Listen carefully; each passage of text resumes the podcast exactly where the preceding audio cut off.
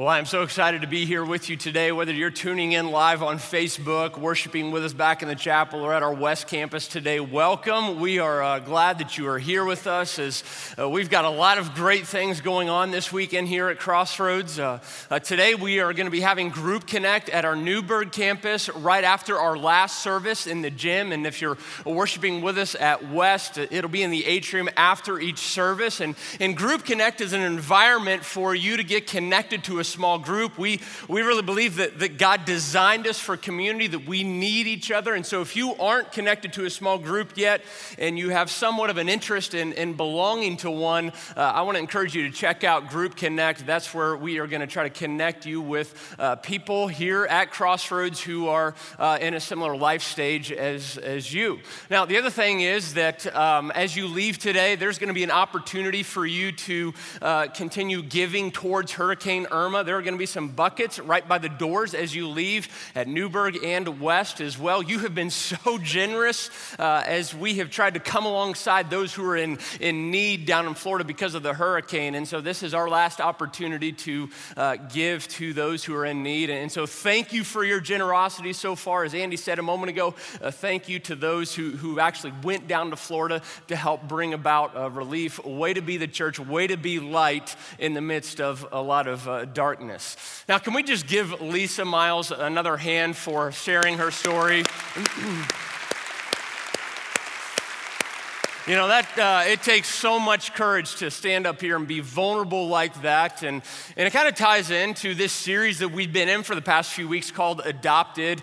And over the past few weeks, we have been looking at this thing in the Bible called our identity. Who, who are we really? What defines us? Now, this is really important because our identity literally drives everything in life. It, it drives our behavior, how we think, how we act, how we talk, how, how we treat other people. It all goes back to our identity, how we see ourselves, right? And so, one thing we've been saying in this series goes like this How you see yourself determines how you live. Right? How you see yourself determines how you live. We're all finding our worth, significance, and value in something, someone, maybe a job, an emotion, or feeling, right?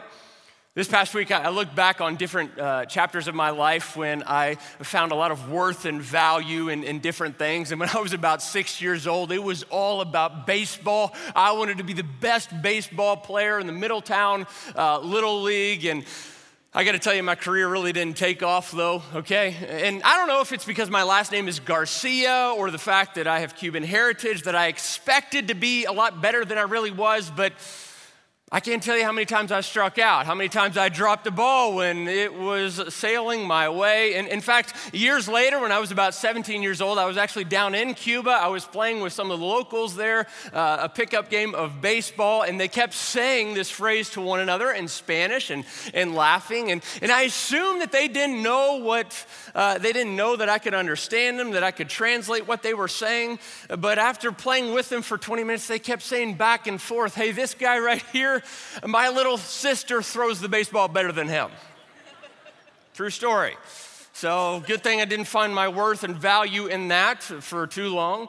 Now, in high school, I tended to find my significance in different relationships, and so I would uh, jump from girlfriend to girlfriend, and, and I became all about that. And, and I got, I, I kind of refined this to an art. If I wanted to pursue a girl, I wanted her to date me and go out with me, I would uh, kind of uh, pursue her, put my arm up against the locker, and I would try to woo her by telling her, hey, just so you know, just so you know, I've never, I, I, a girl has never broken up with me.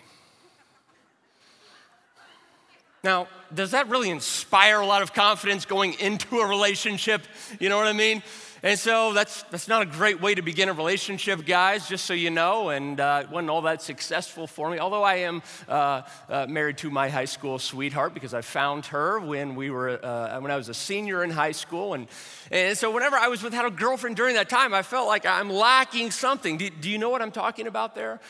And years later, I mean, it, it, looks different today, but all of us, we tend to find our identity in something we accomplish, some accolade or a relationship that we're in, don't we? And so in this series, we have been defining identity as, as the truest thing about who we are.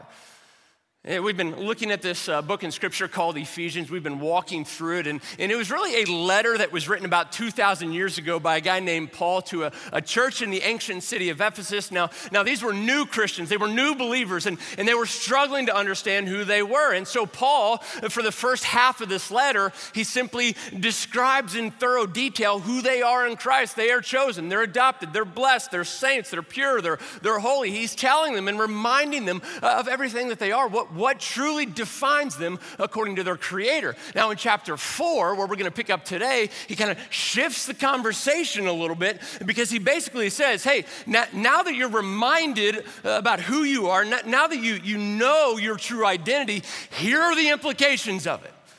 All right, because, because we've established what really defines us, here's how that impacts and affects the, the way that, that we live. Now, that term adopted is found in chapter one of this letter. It was one of Paul's most frequent metaphors that he used whenever writing a letter to describe this relationship that we have with God because of what Jesus did for us. It's like he's adopted us. We were orphaned, we were lonely all by ourselves, but, but now we're included. And so, the point that Paul is going to make today is that in this, mm, when we're adopted, we're, we're part of a family, we're, we're, part of a community. And, and sometimes you might hear this family referred to as the church or, or the body of Christ, okay? Now, this is really significant because we cannot separate our identity from our family. You can't separate your name from your heritage, right? And so the same is true when it comes to our relationship with Christ. We can't separate who we are from where we belong. And so here's something really important that I want to establish before we go any further. Where you belong shapes who you become. All right, that, that's just true, regardless of whatever it is in life for you. Where you belong shapes who you become. All right, this past week I was reading uh, an article in the Huffington Post, and, and this uh, columnist uh, talked about how you can be successful simply by surrounding yourself with successful friends. And, and she made this point in her article. She said, Eventually, who you become is determined by the friends that you have and the connections that you make over the course of life. Scientists might refer to this as adaptation, right? Where you belong, it shapes who you become. And that's true for us as the church as well. And so, if you have your Bibles or Bible app, I want you to go ahead and turn to the book of Ephesians. Ephesians is towards the back of your Bibles in between the book of Galatians and, and, Philippians. If, if you don't own a Bible here at Newburgh, there should be a black one right in front of you. Or if you're worshiping with us at West, uh, it should be under the, the seat in front of you. And if you don't own a Bible, that's our gift to you. Uh, feel free to take that home when you leave here today. And uh, we're going to pick up right at the beginning of, of chapter one because, again, Paul's shifting the conversation from, hey, here's who you are, and he's saying, okay, eh, because that's clear, now here, here, here's how we're to live as a result of that. Check out verse 1. Paul says, as a prisoner for the Lord, then I urge you to live a life worthy of the calling you have received. Be completely humble and gentle, be patient, bearing with one another in love. What's Paul saying right here? Well, Paul's basically saying, hey, you, have been chosen, you, have been adopted, you've been redeemed. Your past no longer has power over you. Now it's time that we start to live like it and you really believe it from the inside out. Some of our best friends uh, that belong here have adopted, uh, adopted a, little girl years ago, and they told me this past week that one of the biggest challenges they've had with, with parenting her is loving her, choosing to love her when she's screaming, when she's kicking, when she's hitting, when she's throwing objects. Now, it surprised me about why it's been difficult for them to love her in that moment. Here's what they told me. They said it, it, it's a struggle for us. It's difficult for us in those moments because it's obvious that our daughter's behavior isn't consistent with who she really is. You see, those are the moments that, that she's acting like she's been rejected, that, that she's not loved, when the reality is she's been chosen and she's cherished by a mom and dad that love her. Isn't it interesting that right after calling us to live life in a worthy manner, we're told to love one another? That, that's what Paul says here. It's like Paul is saying, hey, if, if we're always impatient with people, if we always have to be right and win an argument, if we only care about what other people can do for us rather than us uh, serving them, it's evident that, that we've lost sight of our identity. You see, the church in Ephesus was called to be one with, you, with one another, it, it was a call towards unity. Now, before you dismiss this whole idea of, of church unity as something that's not really relevant to you, you need to understand that, that we all have a part in this. We all have responsibility here, and here's why. Right, division in the church is symptomatic of some deeper issues, some, some deeper problems. And we all need to own this. This is all part of us. Why? Because if division is taking place, if we are taking part in division and gossip or any kind of disharmony in the church, that is revealing of the fact that we have misplaced our identity. We've forgotten who we are. We can't separate identity from unity in the church.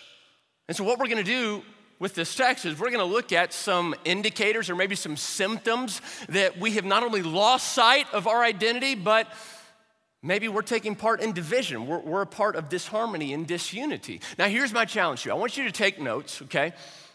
But after you leave here today, I want you to just ask yourself this one question Where's the truth for me? All right, well, what do I need to own? If you, if you listen and you watch this as a way to, you know, use it as ammo or point fingers at your husband or wife, or maybe I wish my boss would hear this, you've kind of missed the point, all right? And so, the first indicator that we're going to look at uh, of a misplaced identity that fosters division in the church goes like this avoiding love out of fear.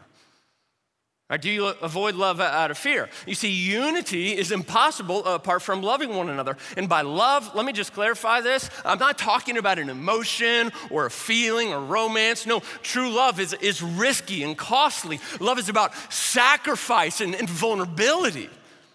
Look again at what Paul says in verse 2. He says, it's about bearing with one another in love. Now, that literally translates from the Greek to mean endure one another. Isn't that funny? Endure one another. Why? Well, there are some people that may be easy to love in your life, and then there are others, every time you're around them, it's, it's like you're suffering. You know what I'm saying? And so Paul's saying, even those people, you're called to love them and endure them, and tolerate one another, overlook faults. How has Lisa Miles been given the power to forgive and move on in love? Well, it's because she understands who, who she is, and she takes this seriously. Now, I know that this may come as a, as a complete shock to you, all right? But you are not as lovable as you think you are. You're not, and, and it's really humbling for me to realize that I'm not as awesome as I think I am at times, okay? You see, the generosity of your love and, and, and patience reveals the depth of your understanding of what Christ has done for you. Now, of all the examples and illustrations that Paul could have used to describe what true love is, here's what he says in Ephesians chapter 5. He says, Husbands, love your wives. How's that? Just as Christ loved the church and gave himself up for her to make her holy, cleansing her by the washing with water through the word and to present her to himself as a radiant church without stain or wrinkle or any other blemish, but holy and blameless. Now, you won't find this version of love in some Nicholas Sparks novel, okay? Well, Paul, Paul says that the true love, it, it's really about death. I mean, Jesus didn't feel like going to the cross, okay? The church didn't first sweep him off his feet and romance him. And then he said, You know what? I, will take you up on this whole crucifixion thing. That, that's not how it happened. No, the cross tells us that, that love is not comfortable, that, that love is, is painful. The cross tells us that, that love isn't always convenient, that it, it's hard. One of Jesus' biographies, or actually in a few of them, we're, we're, told that just moments before Jesus was arrested and betrayed in the Garden of Gethsemane, we're told that, that his anxiety, worry, and fear took over uh, to a point where, where Jesus even said this Right now, I'm being filled with sorrow until the point of death. In other words, I just feel like dying right now. I, I'm so depressed in this moment. You see, Jesus' fear was so real that he began to sweat blood. That's an actual medical condition called hematidrosis, whenever your sweat glands break down down and blood vessels take over because you are enduring an intense level of stress or fear or anxiety. Now, don't miss this, okay? Jesus, in that moment, feared adopting us and what the cost of that would actually be. He feared what, what, adoption would actually cost him. You see, the cross was, was risky, and he knew that. Now, although there, there wasn't a second that Jesus was never in control, right, moments later, Christ allowed himself he allowed himself, he surrendered, and he could have taken it back at any moment. He allowed himself to be arrested and to be killed. And so, having observed all of this and what true love is, here's what one of his closest friends by the name of John said. He said, There is no fear in love, but perfect love casts out fear, for fear has to do with punishment. Whoever fears hadn't been perfected in love. What's he saying there? Well, love and fear cannot coexist. Now, that last phrase, who Whoever fears has not been perfected in love, was John's way of saying that, hey, if we fear more than we love, then we've failed to understand the cross. And so, how much, is, how much has loving somebody in your life cost you lately? How much have you been inconvenienced because you're putting somebody else's needs ahead of your own? You see, the whole idea of the church, Jesus came up with it so that we would be reminded of, of not only who we are, but that we would have this chance to, to become someone that we're not right now. You see, the church is about shaping one another into who we're becoming. Well, let's keep going. The second symptom that potentially divides the church and says that we've maybe forgotten our identity is talking about people more than talking with people. Talking about people more than talking with people. You see, our words carry the, the power and weight to unite or divide the church, and, and that's something we shouldn't take lightly. Skip down to verses 25 and 29. Paul says, Therefore, having put away all, all, falsehood, let each of one of you speak the truth in love with his neighbor, for we are members of one another. He says this in verse 29 Let no corrupting talk come out of your mouths, but only such as good for building up as fits the occasion, that it may give grace to those who, who hear. All right, Paul didn't say in verse 25, hey, speak the truth in love uh, about your neighbor. He didn't say that. No, corrupt talk is when we bring people down rather than build people up. Our words either cultivate unity or it sparks division. But do you know what I'm learning? Now, I've been open with you about this, but, but I'm learning that, that whenever I feel the need to bring someone else down, my words in that moment says more about me than the other person that I'm criticizing. Because when, when we criticize people, it's really it's our subtle way of trying to elevate our, ourselves. It's our way of saying, hey, I, I, am smarter, or I, am wiser, I, I, make better decisions, or, or, I would never do that. I, am more successful. I, uh, Jesus loves me more. I, I'm more moral. I'm more ethical. I'm, this is an identity issue, isn't it? So let me challenge you with something. Can you go an entire day? Try this this week. Can you go an entire day without talking bad about somebody? Whether it's a celebrity or some politician or your boss, whatever that may be, can you go an entire day without talking bad about someone? And yes, that includes texting, that includes emails, that includes what you post on social media. Can you go an entire day? And you know what? If it's a real struggle for you or if you fail at it, you know what that reveals to you?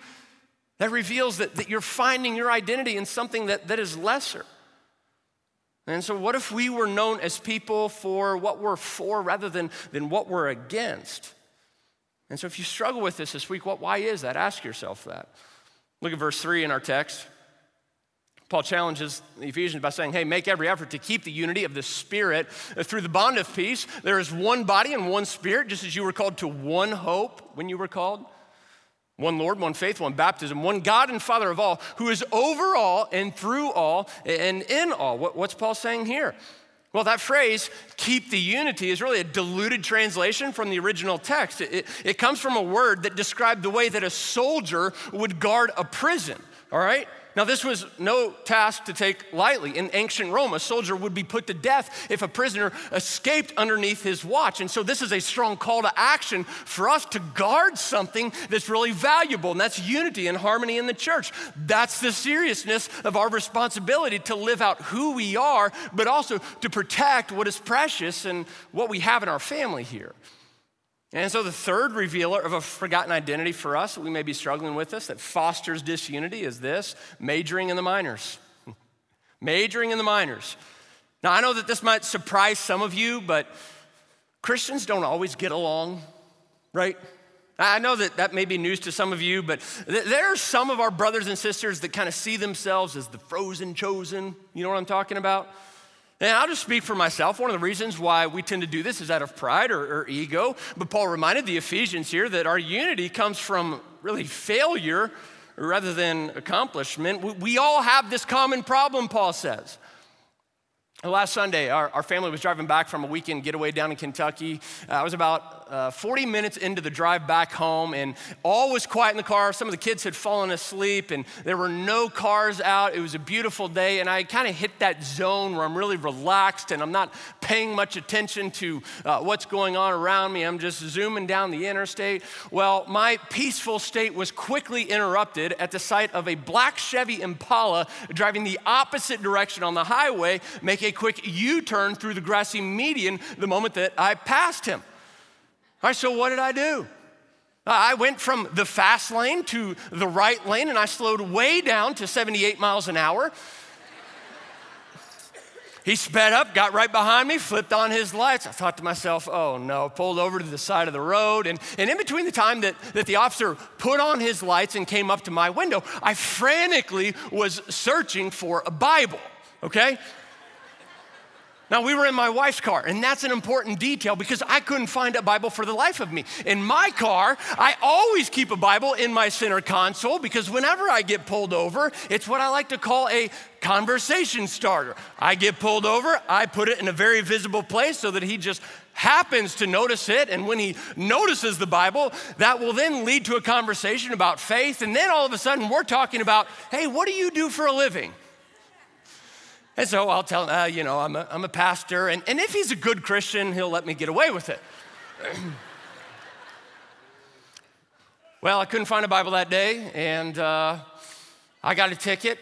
$178 later, here I am, and it's painful to ad- it's painful to ad- admit that. And uh, by show of hands, uh, you, first of all, you, you, might be, I mean, what, what's the tie-in here with unity and family? This is out of nowhere, Patrick. What does this have to do with anything? Well, if you are a good family member, if you love your pastor, if you care for a brother in Christ, you will email me a list of recommended lawyers that you know. I'm kidding, all right? Totally kidding. Now, by show of hands, uh, how, many, how many of you have gotten pulled over in the past month? Anybody? Okay, a few of us are honest. All right. Now keep your hands up. Keep your hands up. How many of you have gotten pulled over within the past year? West, we see you. Okay, keep your hands up. Keep your hands up. Come on. How many of you have gotten pulled over within the past five years? There you go, 10 years. I see a couple of you out there and you're police officers. That's ironic. That's awesome. Well, you know what? Keep your hands up for just a second. Right now, what we're experiencing is, is, is unity, okay? We're experiencing empathy, we're compassionate towards one another, and in a weird, kind of strange way, we're, we're one with one another, not because of accomplishment, but because of failure, right? We're, we're united, not, not because of uh, something that we can be proud of, but because of how much we messed up. And so Paul says, look, your, your unity in the church, one Lord, one faith, one baptism, he says in verse 3, it comes from that. Well, why is that significant? Well, we are adopted by Jesus Christ into this family called the church. And in baptism specifically, it symbolizes our union with Jesus, but it's also that moment when we say, you know what? I have failed. I don't measure up. I, I can't do it. And so you're admitting that, you know what? I'm broken. And so, as God's children, we're called to keep the main thing the main thing. And sadly, over the past 20 years in the church, what's happened is we haven't really, I'm sorry, 20 centuries in the church, we haven't done this very well. Sometimes churches split over really important issues like the color of carpet in the lobby or maybe a certain picture to hang up in, in a hallway. Eh, sometimes it's over a certain belief interpreted differently in the Bible. Now, beliefs and convictions are, are important in Scripture, but we must learn and, and grow in humility because honestly, our knowledge is very limited. We don't know all things, and we risk diverting ourselves from Jesus whenever we overly intensely focus on one particular belief that honestly is just secondary secondary. This is why churches split over everything from stupid things, leadership structure, to when to take communion, to when someone should be baptized, what someone thinks it'll be like whenever Jesus returns, to gender roles in the churches, uh, how uh, Christians should engage with culture, what worship should sound and look like, what you wear to church, or whether or not Christians should drink alcohol. Now, look, don't miss what I'm saying. I am not saying that we shouldn't have preferences, opinions, or convictions. We should. But the problem is that so many of these things have nothing to do with our adoption. And so instead of keeping it about Jesus, we, we make it about tradition. Instead of communicating grace, we emphasize a list of rules. Instead of focusing on the orphans around us and our culture, we cater to the preferences of, of us and the church. You know, one of the more popular slogans in the church over the past 2,000 years goes like this. You maybe heard it before. I don't know who originally said it, but it goes like this In essentials, unity, and non essentials, liberty, in all things, love. Now, that sounds like a nice magnet to put on your refrigerator or a bookmark to put in your Bible, but do we really mean it? I mean, can we really be one with each other as we keep the main thing the main thing? You see, never is our love for one another tested more than when we disagree with each other. You see, God tends to pour his blessing out upon churches that, that intensely focus on Jesus, lead with integrity, and maintain a focus on the mission to reach those who are far from God. And you see, that's what we're about here at Crossroads. Now, this is not a perfect church whatsoever. We often say, if we haven't disappointed you yet, just give us a few more weeks, all right? None of us are perfect. We're a dysfunctional family, but you belong here because when you belong here, it helps shape you into who you're becoming. It's messy, it's a journey, it's not a destination, but that's, that's how God designed it. Look at uh, verse 11. Skip down to, to this. Paul says this. He says, So Christ gave him, uh, gave, so Christ himself gave the apostles, the prophets, the evangelists, the pastors, and teachers to equip his people for works of service. Why? So that the body of Christ may be built up, so that the church may be one.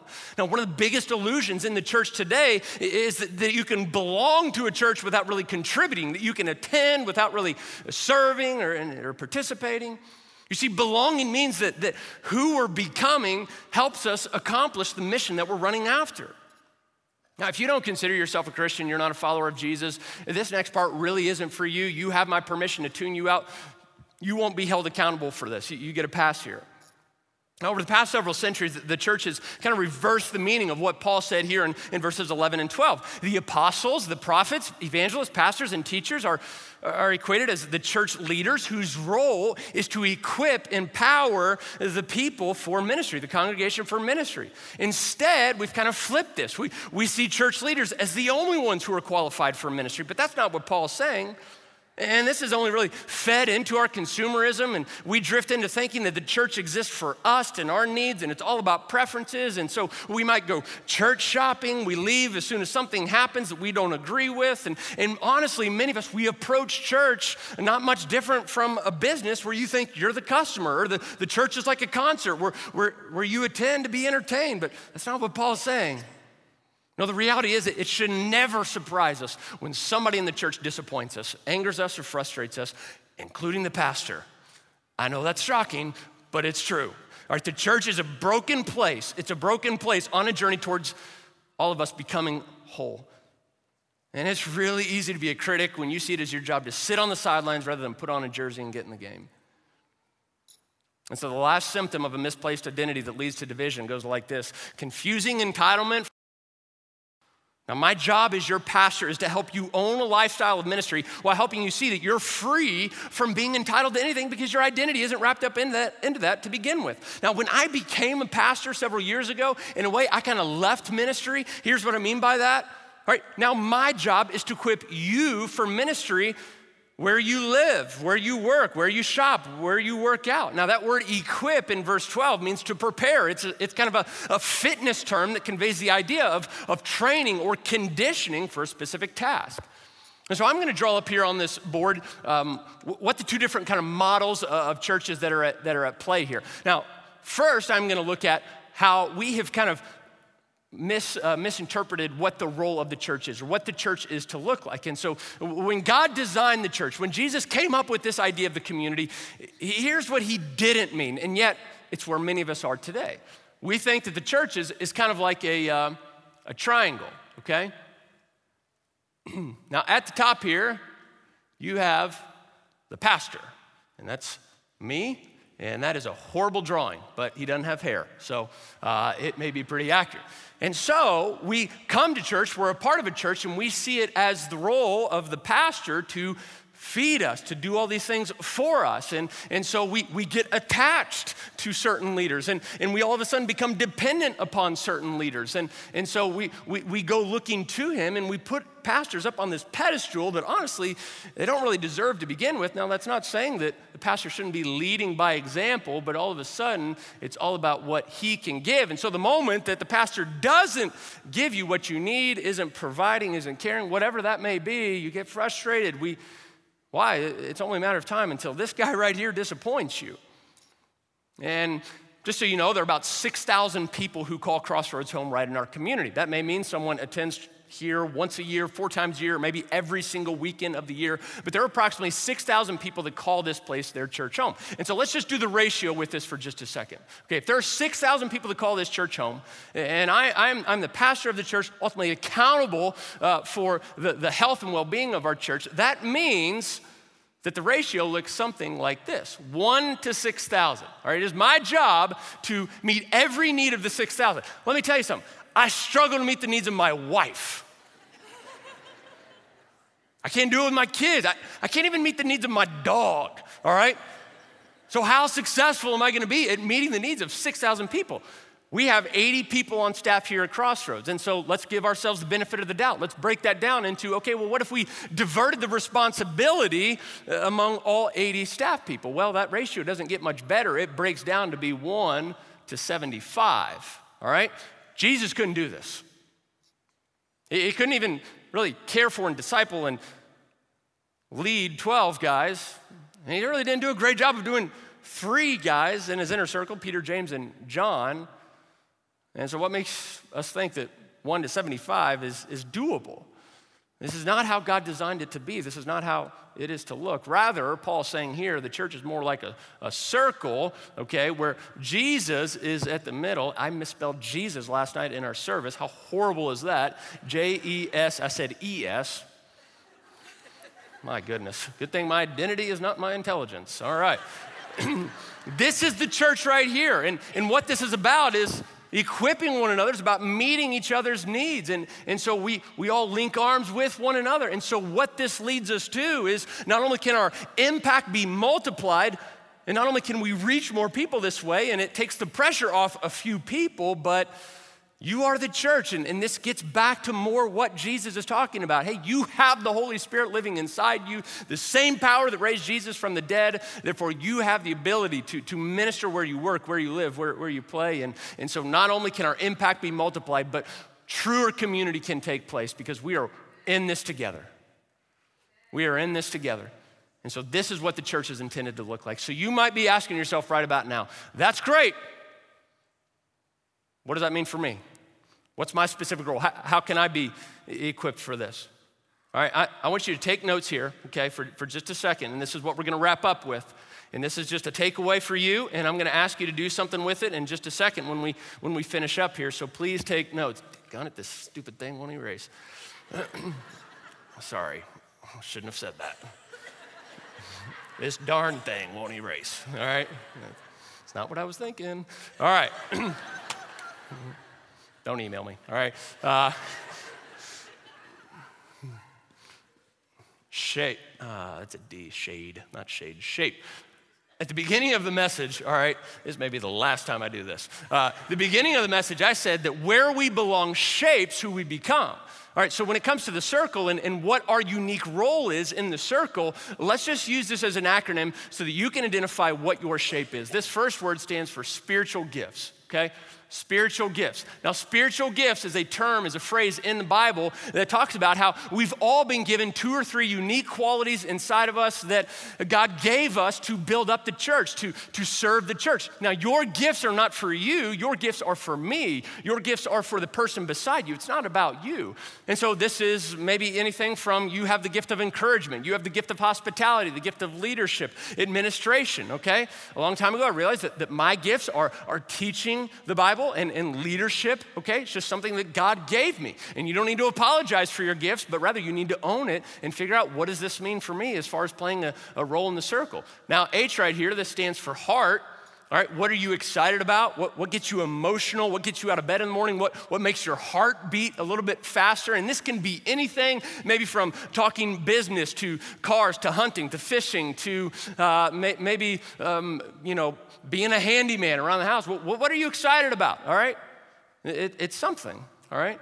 A stands for abilities, and this kind of takes it one step further. The thing is, you have some things in your life that you're really good at, and throughout, throughout the course of your life, people have told you over and over again, hey, you're really good at this. All right, I don't know if you know that, but you just kind of have this natural knack to do that. What, what is that? What are those few things for you? P stands for personality.